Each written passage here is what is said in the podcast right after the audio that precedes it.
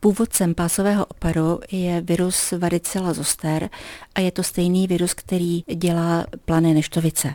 Většinou se pásový opar u starších lidí objeví tehdy, když babička hlídá vnoučka, který má plané neštovice. Ale Nemusí to být pravidlem, ten pásový opar se může objevit kdykoliv. Je to zánět nervu, který běží až třeba od páteře až dopředu po celém dermatomu a je to zánět nervových zakončení a bolí to strašně moc.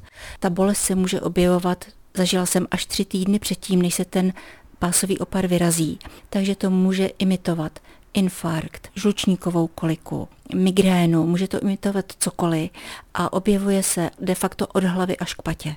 Nejhorší je takový pásový opar, který se skutečně vyrazí vám na hlavě, kdy běží třeba ve kštici, zasahuje až na oko, zasahuje až na nos.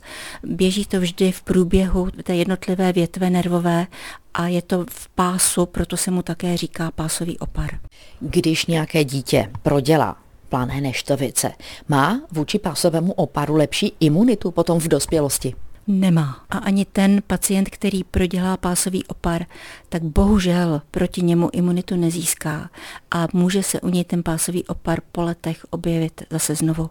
A tím, že je to vlastně zánět nervů, tak každému pacientovi říkám, počítejte s tím, že budete o tom vědět, že jste ten pásový opar prodělali třeba za dva roky při změně počasí. Ale jak se léčí pásový opar? Co nikdy nesmíme udělat, ještě třeba předtím, než zajdeme za lékařem. Když vás to začne bolet, tak se může tam ten opar vysypat postupně. Nejdřív se mohou objevit jenom červené fleky, na kterých se potom postupně udělají puchýřky a jak jsem říkala, jsou v tom pásu.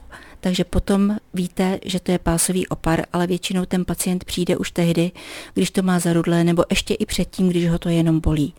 Já každému říkám, aby si dávali pozor na to, když už tam ty puchýřky jsou, že se to nesmí máčet, protože tím zmáčením může se do toho dostat další infekce, zhnisá to a nikomu nepřeju zhnisaný pásový opar.